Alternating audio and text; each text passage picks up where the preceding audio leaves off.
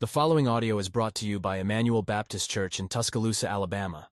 More information about our church can be found at emmanueltuscaloosa.org. So we've been looking, obviously, uh, for the last few weeks at uh, the really just the introduction to the New Testament, getting into uh, understanding the developments of the story, and much like we did with the Old Testament, New Testament has a little bit of a difference to it. Obviously, there's a there's a lot more that you're familiar with, first of all, but then there's also um, historically it gets a little closer to us. So there's there's some more things that we know for sure um, that are that are helpful in some ways.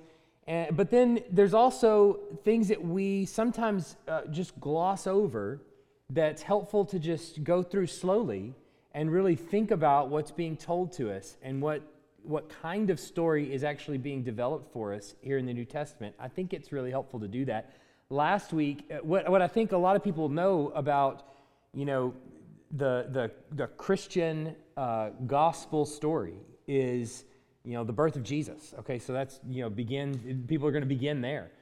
But really, some of the gospel writers, particularly Luke, starts with the birth of John the Baptist and how important the forerunner of Christ really is to proclaim and uh, open the eyes of the people to their need for repentance before Christ even comes on the scene. And so last week we dealt with the birth of John and how that story began to develop. And we saw a few things there, and I want to just recap some of those for us.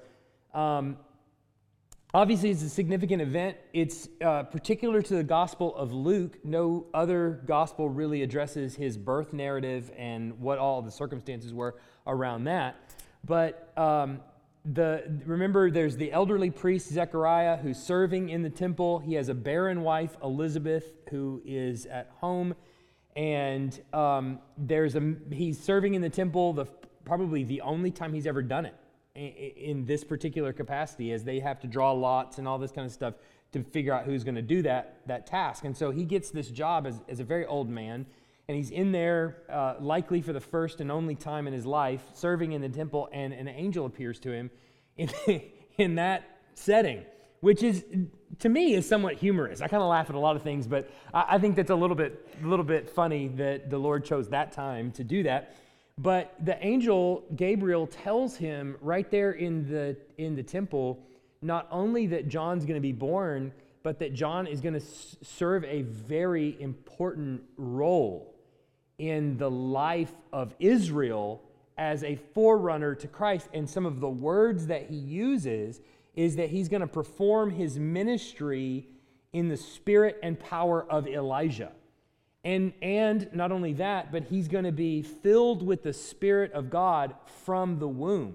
And both of those things are tremendously important because him being filled with the Spirit and power of Elijah is how the Old Testament ends that there's going to come there's one is going to come before the great day of the Lord is here, which is the coming of the Messiah, and that person is to is to be Elijah. Well, what Gabriel lets us know there in the temple is that he's going to be doing his ministry in the spirit and power of Elijah. This is the guy. This is the one that, that was to come. And Jesus will later tell that to the disciples that John the Baptist was that one that was fulfilling that role.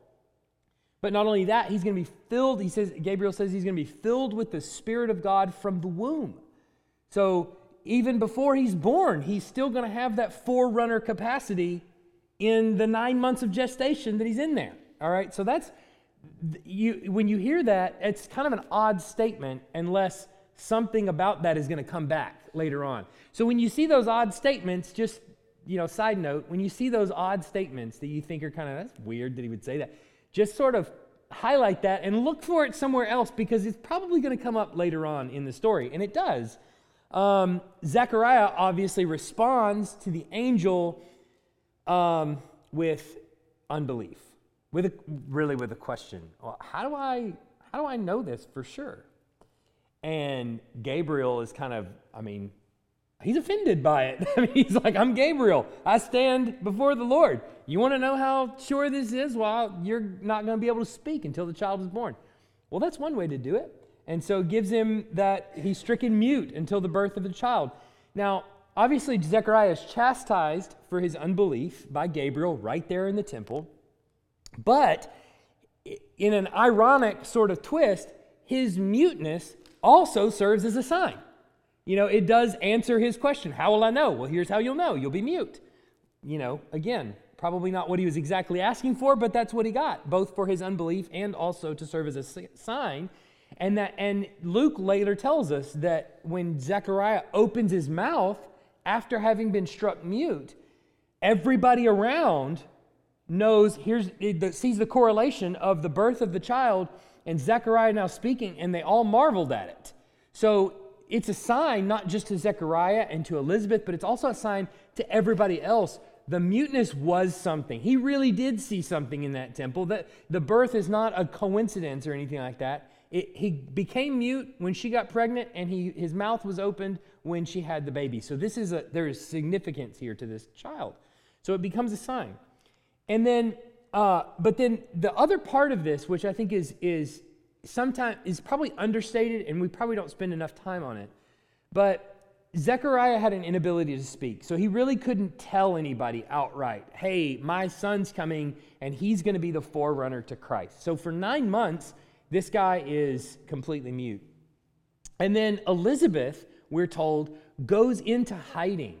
And she hides for that first five months of gestation. She, she is off in hiding. The first person that is recorded to have come to her is after her five months of hiding, and it's Mary, and she's pregnant.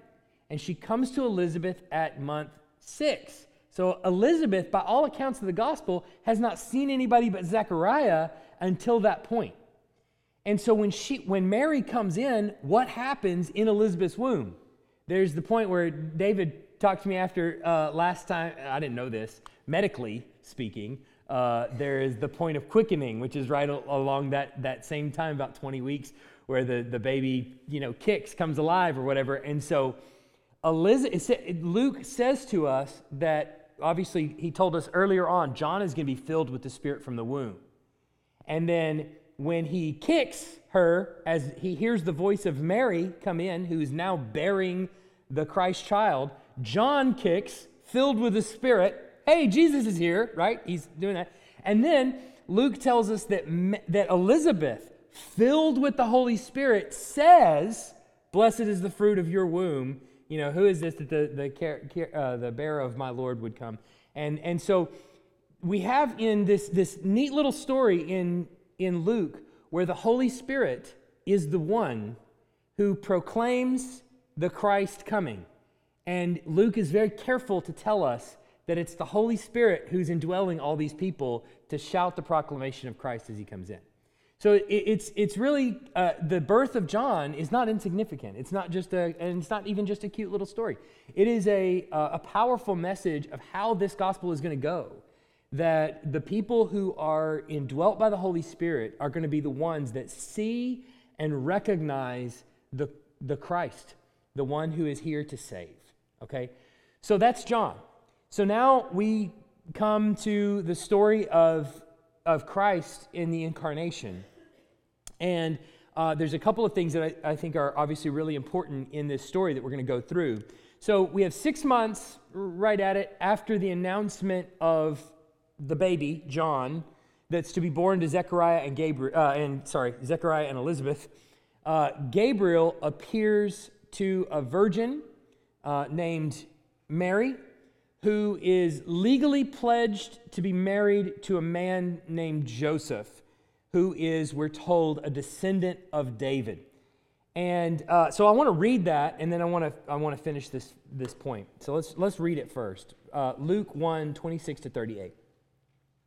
In the sixth month, the angel Gabriel was sent from God to a city of Galilee named Nazareth, to a virgin betrothed to a man whose name was Joseph of the house of David. And the virgin's name was Mary. And he came to her and said, Greetings, O favored one, the Lord is with you. But she was greatly troubled at the saying and tried to discern what sort of greeting this might be. And the angel said to her, Do not be afraid, Mary, for you have found favor with God. And behold, you will conceive in your womb and bear a son, and you shall call his name Jesus. He will be great and will be called Son of the Most High. And the Lord God will give to him the throne of his father David. and he will reign over the house of Jacob forever, and of his kingdom there will be no end. And Mary said to the angel, How will this be, since I am a virgin? And the angel answered her, The Holy Spirit will come upon you, and the power of the Most High will overshadow you. Therefore, the child to be born will be called Holy, the Son of God. And behold, your relative Elizabeth, in her old age, has also conceived a son. And this is the sixth month with her who has been called barren. For nothing will be impossible with God. And Mary said, Behold, I am the servant of the Lord. Let it be to me according to your word. And the angel departed from her. So, Gabriel's description of the conception, this is, you know, this is the only time we really get a glimpse into an explanation of like how this conception is going to happen. There's, a, there's a, even a brief description here. And Gabriel's description of the conception of Jesus stresses two very important points that are rooted in the Old Testament. So I want, to, I want us to just think about the way that he describes all of this happen. Uh, there's two, at least two big points that I think are really important for us to think about, especially when it comes to the Old Testament. First, the virgin conception is set in the context of creation and the coming new creation. So you have this passage in Genesis 1 2, which we obviously know Genesis 1 1. In the beginning, God created the heavens and the earth, right? Well, in Genesis 1 2, it says, The earth was without form and void, and darkness was over the face of the deep. And, and here it is in the creation effort, and the Spirit of God was hovering over the face of the waters. So there's Genesis 1 2 presents God's Spirit hovering in this divine power over the waters as God begins to create the world. So, um, you know, we've talked about in the Gospel of John, in at least in Feast and several other places, and that that this that Christ is there with the Father in creation, things are created through Him and for Him. We see in the New Testament. But here, the Holy Spirit is also present in the creating effort. And the Spirit is hovering over um, the face of the waters to create the, the world. And so Gabriel now presents God's Spirit hovering into divine creation power over Mary.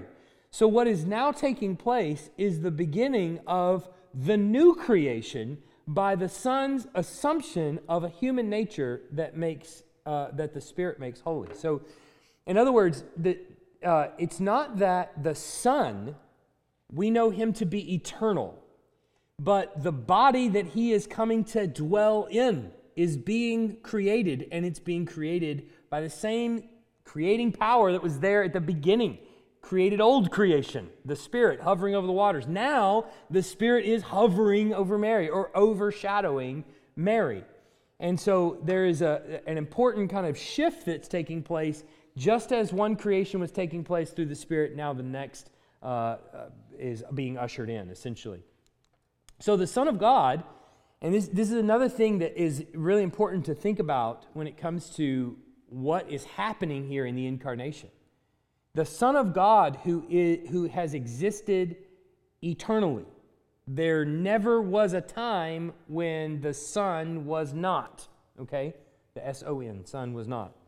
Um, so the Son of God, though, in the incarnation, is adding to his eternal nature a human nature. So think about that for just a second.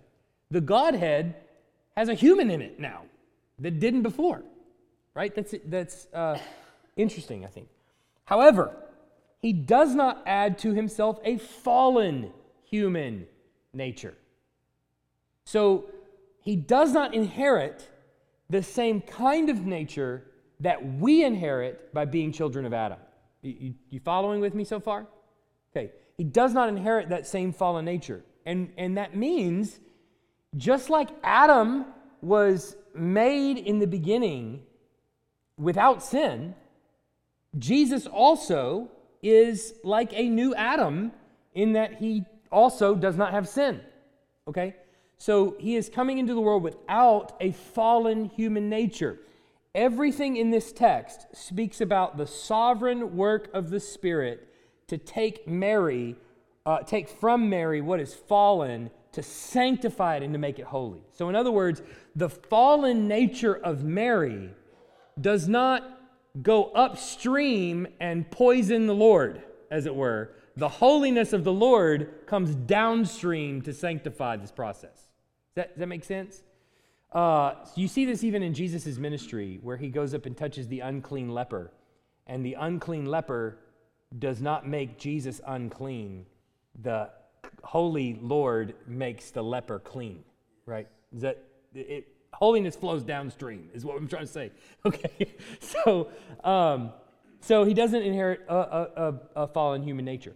So what that means then is that Christ's conception is the divine intrusion of the triune God to bring forth the last Adam. So, this is God's work, in other words, to bring a new Adam into the world, one without sin. The same Lord that out of the dirt created a man and breathed into his nostrils the breath of life is now actually coming to Mary and giving her the Christ child that he would be born also without sin, also indwelt by the Holy Spirit, and also empowered with the same commands that Adam was given. The difference is going to be obviously that Christ succeeds where Adam failed. So we sing, um, we sing a song called, um, go on. Christ the true and better. That's, that's one. Uh, and then there's, uh, I, it just like literally as soon as I thought it, it just went poof. It just went right out there. Uh, and anyway, it doesn't matter now. I, it was obviously tremendously important what I was going to say, and it's gone. So, at some point, I'll wake up in the middle of the night and I'll be like, yeah, uh, it, the line is Christ, uh, Christ, the true and better Adam. Uh, or is it the new and better Adam? See, that even left me. Now, it wasn't even worth saying. I should have just said, well, there it goes, and I'm gone. And But now you know, so that's how my mind works. Okay, good. Um, so, so, so the first thing we got to remember is that this uh, conception in Mary, when, the, when, when Christ is now coming uh, to live in her womb for nine months. This is the beginning of the new creation. Uh, that the new Adam, the new and better, the last Adam, is going to usher in. Um, you know, the difference will be that, well, really, I wouldn't even say it's that much of a difference. This is part of the reason why Nicodemus will get so confused in Genesis chapter 3 when Jesus fra- phrases being saved as being born again. You were already born into Adam. You are right now born into Adam. You have to be born again into a new creation. You tracking? That's, that's the language, that's where it comes from. And so it's important that we understand that's what's happening here. That's what Luke is, is pulling us into, is saying that the Holy Spirit is going to overshadow her, and this ushers in, this signals to us that new creation is coming. Um, okay, second, uh, Luke's stress on the word overshadowing being a work of the Spirit also connects Christ's incarnation to God's unique covenantal presence. So, this word overshadowing is actually a really important word, and it's connected to the way God provides for his people. And so, it, just follow, follow me on this for just a, just a minute here. Uh, the verb that he uses here in, in, in the Gospel of Luke is also used in the Old Testament for the hovering of the cloud of God's presence and his ongoing protection and covenantal presence with his people. So I want, I want us to read a few of those verses where you can see. Now, now I want to I want to caution you for just a second because the verses that I'm, gonna, I'm about to read, I'm going to read as a English translation from the Hebrew. Luke uses a Greek word that comes from the Greek translation of the Old Testament. So just track with me. I think we'll be, we'll be fine. But Exodus 40, verse 35. And Moses was not able to enter the tent of meeting because the cloud settled on it and that's that word settled. The cloud settled on it or overshadowed it, uh, and the glory of the Lord filled the tabernacle. So he's coming down to meet with his people, and the way the cloud comes down is it overshadows the temple. Uh, Psalm 91, verse 4. He will cover you, he will overshadow you with his pinions, and under his wings you will find refuge. His faithfulness is a shield and a buckler. Uh, o Lord, O Lord, O Lord, my Lord, the strength of my salvation, you have overshadowed, you have covered my head in the day of battle.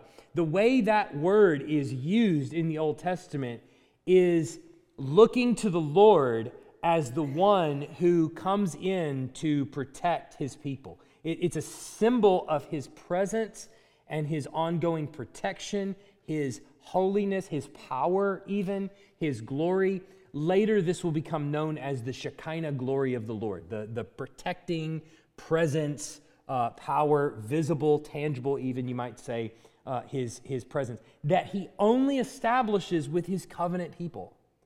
It's, it's his people that enjoy this kind of protection. And now, what Mary is being told is the Holy Spirit is going to overshadow you. So, Mary is going to enjoy a, you might call it a special focus, like the people of Israel in the Old Testament going through the wilderness, or, in the, or the psalmist, even, that, the, that Mary is going to receive a kind of overshadowing, a, a special, uh, uh, you might say, dispensation of the Holy Spirit's uh, presence there with her in protection. Um, so, here, here's what all of that boils down to. I know some of that is like really complex language and you know thoughts and things like that. Maybe that, maybe some of it's new to you.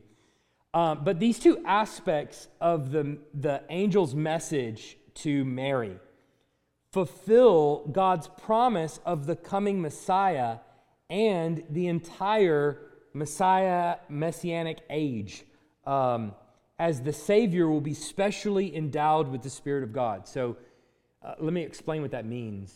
Um, essentially, what the, what the angel is promising to Mary is essentially what we've been promised was coming when the Messiah comes and what the age of his ministry is like. The age of the Messiah's ministry is not just the time period that we're reading about in the New Testament. The age, the messianic age, the age of Jesus' ministry, the age of the ministry of the Messiah is right now. It's still ongoing. And, and so we are still under the ministry of Jesus, the Messiah, the Good Shepherd, even, he will call himself. And, and so what is happening here is that it's ushering in and fulfilling all of the promises that God made to all of his people about what that age is going to be like. It's going to be an era where God, specifically through the, the Holy Spirit, uh, covers his people and dwells with them in a, in a particular way. So here's how we see that work. Look at Isaiah 11, 1 to 2. There shall come forth from the from uh, forth a shoot from the stump of Jesse, and a branch from his roots shall bear fruit and the Spirit of the Lord shall rest upon him. So, who are we talking about? Who is this that we're talking about in Isaiah?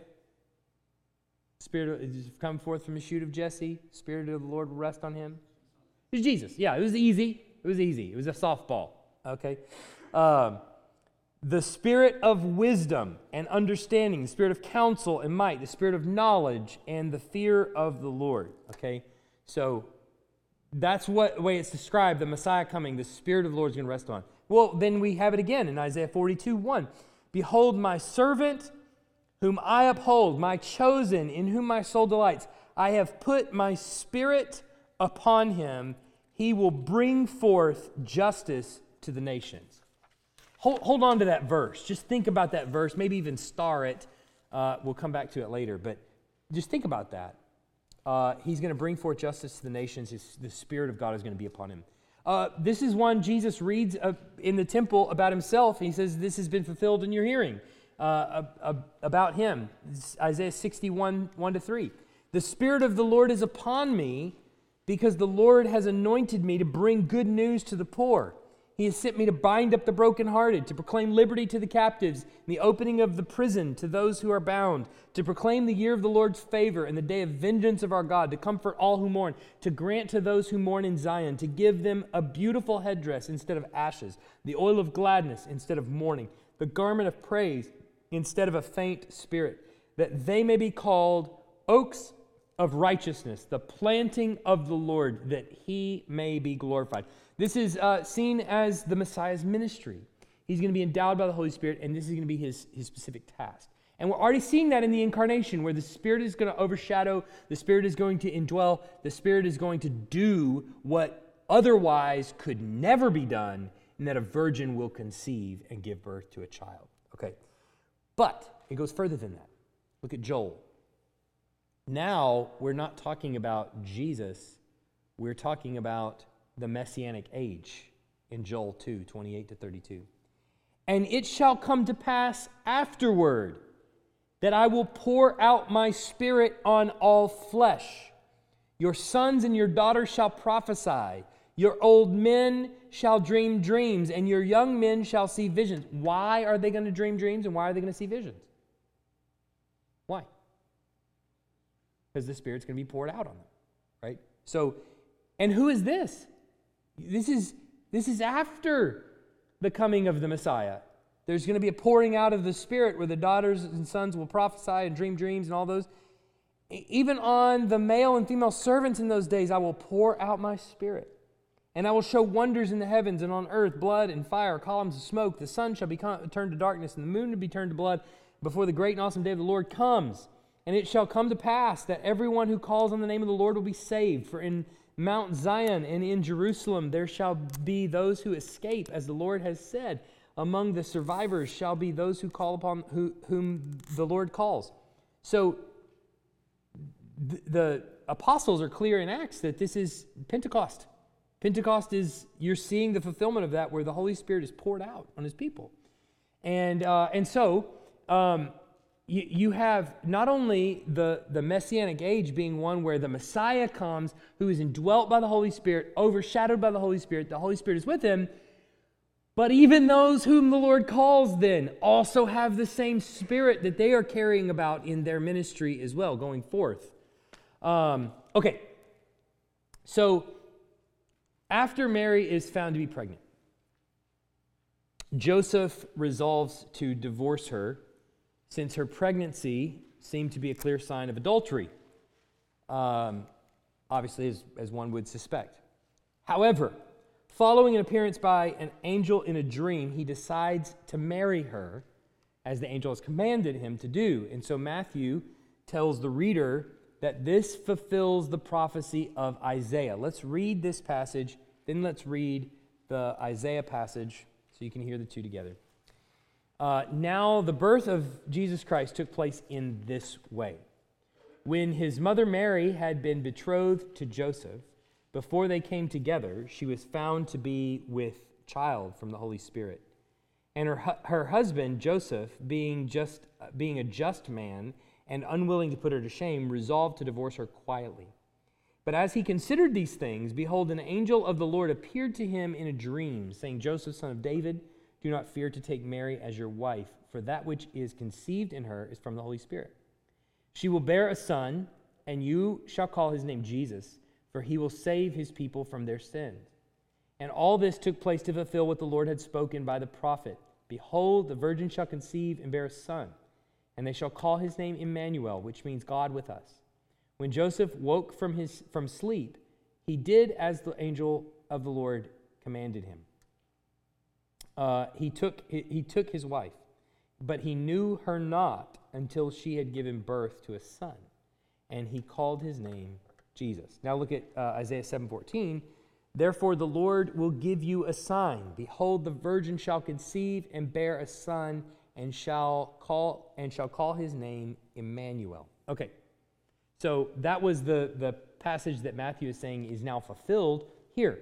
Now, I want to, I think it's worth, and I've done this a number of times, eh, but it's always worth, I think, repeating because um, Matthew says here in, in uh, the birth of Christ, or in the promise that the, the angel gives to Math, uh, to Joseph, the command that he gives, that uh, this essentially fulfills what was written in Isaiah the virgin will conceive and give birth to a son.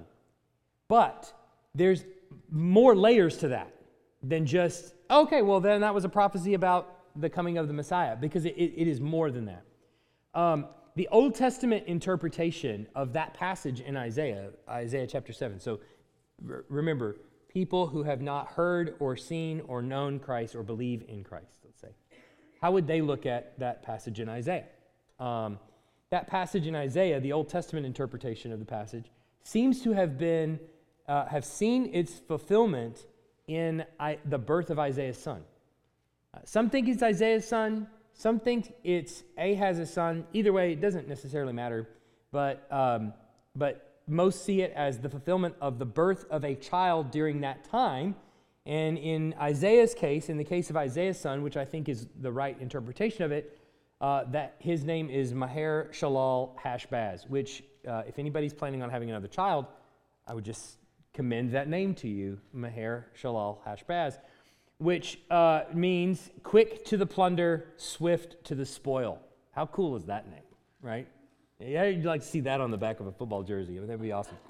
Uh, I'd buy that jersey. You know, it just doesn't matter if it was, yeah, Baz. Uh, yeah, Maher Shalal Hash Baz. I, I, ran that by my wife and she didn't respond to my text. I said, like, if we have a fourth kid, uh, just saying, Maher Shalal Hash Baz. Uh, okay, so, and, and the reason that we kind of know that is several things. First of all, look at Isaiah 7:16. Um, so uh, Isaiah basically, Ahaz, Isaiah is talking to Ahaz, the, who is the king of Judah at the time. And, um, and Isaiah basically says this. Uh, he says, you know, the virgin will conceive and give birth to a, a, a son, and you should call his name Emmanuel. Just another verse later, two verses later. He says, For before the boy knows how to refuse evil and choose good, the land whose two kings you dread will be deserted. You see that promise to Ahaz?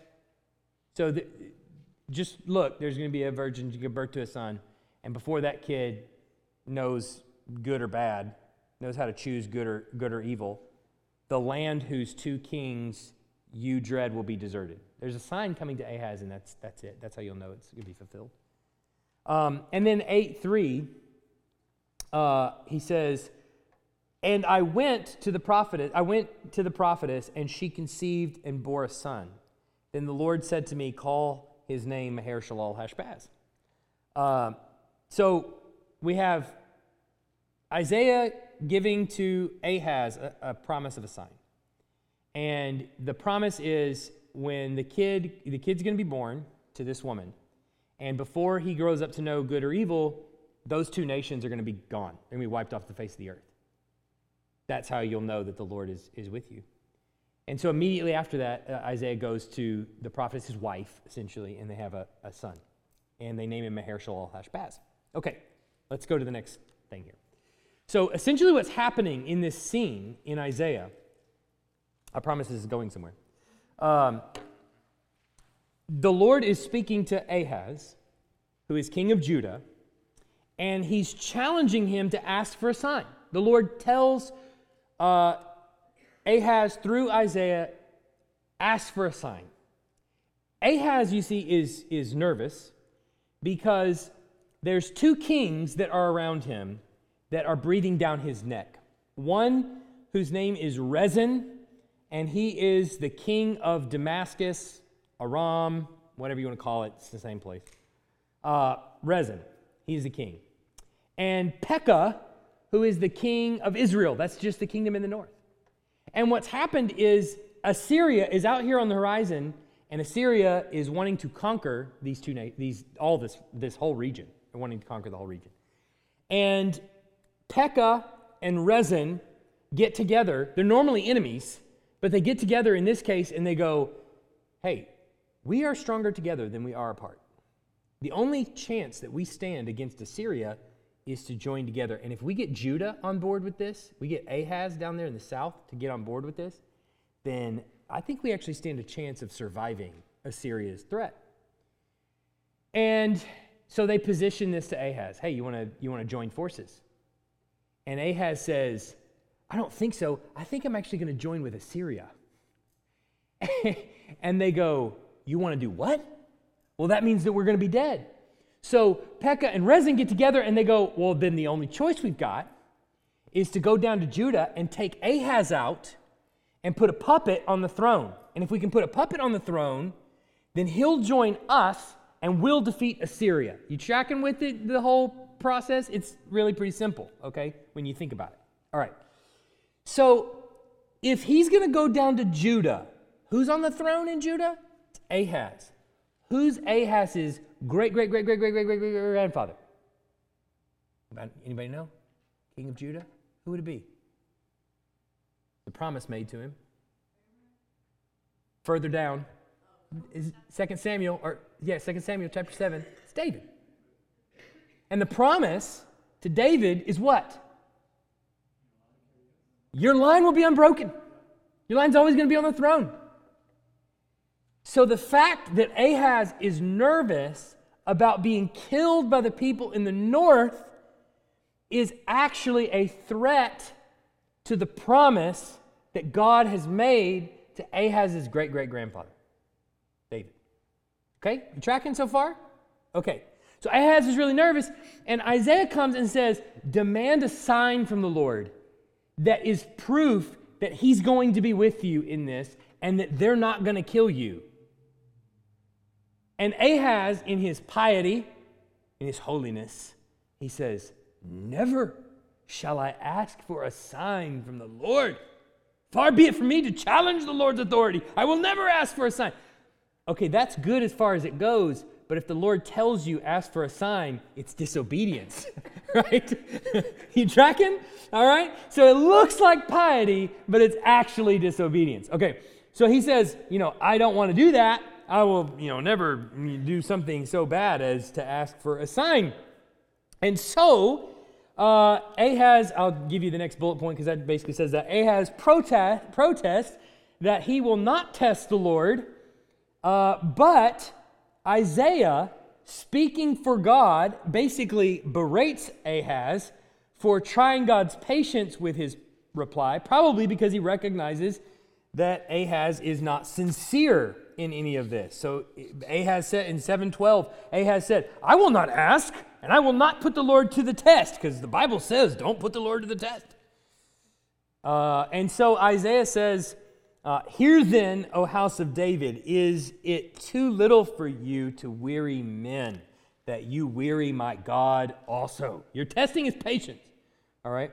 So, so he gives him a promise anyway. So he, he says uh, the, the promise of the child that comes to Ahaz is to come from a woman. And the word he uses here is it's only the Lord could bury this, okay? Only the Lord could do it this way, all right? The word that he uses in Hebrew, translated here virgin, can mean someone who is has legitimately never had intercourse before. It can also mean a woman who is young and of marriageable age. So it's a, it's a word that intentionally has a little bit of ambiguity to it. It doesn't only mean a virgin. And in this case, the person that I think he's referring to, his wife, if he is indeed referring to his wife, she's not a virgin. He has an older son, okay, than, than the one he's about to have.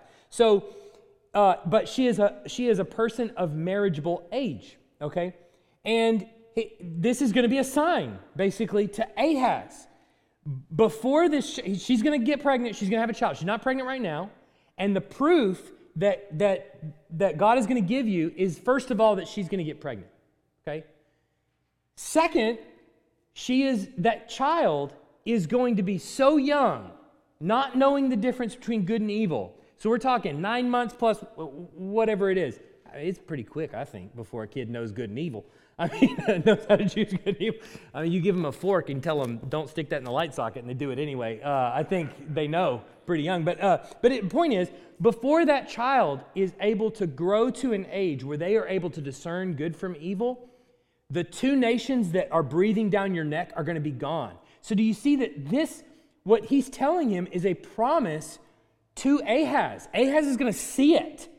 And he's going to he's going to see the child born and he's going to see the promise fulfilled and he's going to be able to trust that the Lord is going to leave him on the throne. Are you tracking so far? Okay. All right. Now, he he then says uh, that child in 8 8 and then 8 10, that child is going to be called Emmanuel, which is explained in 8:10 as God is with us. So he says uh, in 8:8, and it will sweep on into Judah. It will overflow and pass on, reaching even to the neck, and its outspread wings will fill the breadth of your land, O Emmanuel. Uh, then he says 8:10, take counsel together, but it will come to nothing. Speak a word, but it will not stand, for God is with us. Okay, that's where Matthew comes in and says, that's what that means. That's what Emmanuel means, is God with us. Um, okay, so that sign, let's put these things together. Okay, so first of all, there's a sign to Ahaz that God is with him. That child that's going to be born is going to take on that mantle of you are a symbol of God's ongoing presence with us. The fact that he's true to his promises. Okay. So Isaiah 8, the entire chapter, goes on to lay out that Maher Shalal Hashbaz will be a sign to Ahaz of both salvation and judgment. That is, salvation for God's people from Israel and from Aram, that is the northern kingdom and Aram, but judgment for the unbelieving. So that child is going to be a symbol of God's protecting presence for his people and a symbol of judgment for the nations that are, that are unbelieving, that are idolatrous, that are attacking God's people. So it's this child is a sign of God's defense for his people. It's a sign of God's presence with his people. You tracking? But then we get to 9, chapter 9. Okay, this is where things are ratcheted up. Okay, just two more. Did I skip one? No, did I? Okay, there we go. There we go. All right, gotcha. Okay. Um, in chapter 9, things get ratcheted up a notch. Chapter 9 of Isaiah, Isaiah looks forward. And he looks forward to a, a new day. And a day in the, in, the, in the more distant future than today, than the day he's in. And he pictures a day when the north is going to be taken off to be judged. Okay, so we, we know that. And he's even said that in the previous chapter. Look, you're going to, the kingdoms to the north, Israel and Aram, they're going to be taken off the map before this kid grows up. But they're going to be replaced by Assyria.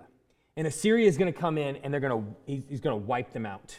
Okay, they're going to be just obliterated. Okay, Assyria is going to be the judge, not these kingdoms to the north. So Assyria is going to take them off into captivity. But but chapter nine, he then goes, okay, what's going to happen then? What happens after they're hauled off into captivity and they're held under chains of slavery? What, what happens then? Is there a sign for then? And so Isaiah is looking to that day when the exiles that are out in the land, out, out of the land, and they're in Assyria, are going to be restored to Galilee. There's going to be a day coming in the future, he's, he's saying, when long past Maher Shalal Hashbaz, after his death, this is a day long in the future where these exiles that are taken off into judgment and are held in chains of slavery are going to be brought back and restored into the land of Galilee. And the description of, there, there's a description of another birth, which is a more wonderful birth, a birth of another child, one who will be called Almighty God, who will rule from David's throne and establish universal justice. So let's look at what that day is going to look, look like. So he says, okay, they're going to be hauled off into captivity in Assyria, but, verse 1, but there will be no gloom for her who is in anguish. In the former time, he brought into contempt in the land of Zebulun, in the land of Naphtali. But in the latter time, He has made a glorious the way of the sea, the land beyond the Jordan, Galilee of the nations. The people who walked in darkness have seen a great light. Those who dwelt in a land of deep darkness, on them has light shone. You have multiplied the nation, you have increased its joy. They rejoice before you as with joy at the harvest, as they are glad when they divide the spoil. For the yoke of his burden and the staff for his shoulder, the rod of his oppressor, you have broken as on the day of Midian. For every boot of the tramping warrior in battle, tumult, and every garment rolled in blood will be burned as fuel for the fire. For to us a child is born, to us a son is given, and the government shall be upon his shoulder, and his name shall be called Wonderful, Counselor, Mighty God, Everlasting Father, Prince of Peace. Of the increase of his government and of peace there will be no end on the throne of David and over his kingdom to establish it and to uphold it with justice and with righteousness from this time forth and forevermore. The zeal of the Lord of hosts will do this. So he's saying there's going to come a day when Galilee produces a child who is going to rule on the throne of his father David and he's going to establish justice forever. Okay, now, so back up to what Matthew's doing. So Matthew is taking this promise that Isaiah gives to Ahaz, this birth coming from this woman. And he takes this word Isaiah may mean as just a young woman of marriageable age, his own wife. And he says, Remember the word virgin that's used there in Isaiah? This fulfills that. But it's not just that Isaiah was looking forward into the future and going, hey, one day in 2000, you know, 700 years, there's going to be a woman who's a virgin who's going to give birth to Messiah. No, no. Matthew is connecting the birth of Christ through the Virgin Mary to this whole story. And not only is he saying that this child is just like this child represented salvation and God's ongoing protection for his people, so also there is going now a, a child who is born of a virgin, walking through the same steps that Israel went through 700 years ago. And yet this child is coming in not merely to be born of a virgin, but also as God's ongoing protection, this time in an even greater reality that to us a child is born, to us a son is given. He is quite literally God with us. What we knew back then as only a temporary means of protection is now a permanent means of protection, is God's actual, physical, real world, life giving presence, his real Emmanuel, God with us, here in the flesh, taking on all of our burdens and giving us protection. And ironically, chapter 9, the day that looks even further forward to the day when, when Israel is ushered in from captivity, that day is also coming into fulfillment now, too. That this one, this same child that's being born is actually going to lead the captives free from captivity. That he's actually going to bring them free, as Isaiah has said throughout the rest of the book that we've already read. You, you, you you tracking with what, what he's saying here? This whole thing is now coming to fulfillment. It's not just, obviously, just like Ahaz had protection back then, but to a much greater degree, it's coming now. Now, what kind of protection is that going to be? Well, Maher Shalal Hashbaz is a sign of salvation and judgment for God's people, but he's also a sign pointing forward to a new king so Matthew is picking up on the description of this child, and he points to the ultimate fulfillment from the one born uh, miraculously of a true virgin, one whose birth signals true deliverance of his people from their sins. So when you look at Matthew 121, the kind of protection he's coming to give is something Maher, Maher Shalal Hashbaz could never give. She will bear a son, and you shall call his name Jesus, for he will save his people from their sins. The protection that he's coming to give and the freedom that he's coming to give is not from the captivity in uh, Syria, The freedom and protection that he's coming to give is a release from the yoke of slavery, sin. So this will tie in eventually to John the Baptist standing in the river and proclaiming a voice of they ask him who he is and he says i'm the voice of one crying out in the wilderness prepare the way of the lord. The wilderness that he's looking out into is the way to assyria and to babylon. So the, what he's depicting in his cry to the, to the people prepare the way of the lord is get out of the way y'all. The lord's coming in. And he's going to take the captives from captivity out in Assyria and Babylon and bring them back into the land. You, you tracking? And so Jesus is standing there in the Jordan, coming, coming, he's standing on the banks of the Jordan. And he comes into the river to get baptized. So all of this, this imagery that's being presented here at the beginning of the Gospels is that the ushering in of the Messiah is actually the release of God's people from real captivity. The reason you went out into Babylon, the reason you went out into Assyria, was not merely because of idolatry, because of sin in your heart.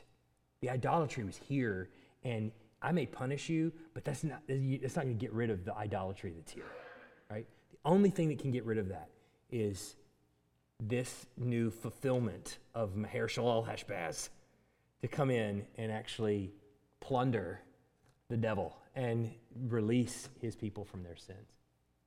Yeah.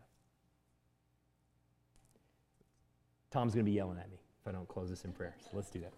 Heavenly Father, I am grateful for your word and grateful for the impact of, it, of its message to us and for the depth. We could spend forever talking about all these things and be totally overwhelmed and uh, just have so much to chew on for, for many, many years. So we are grateful for it.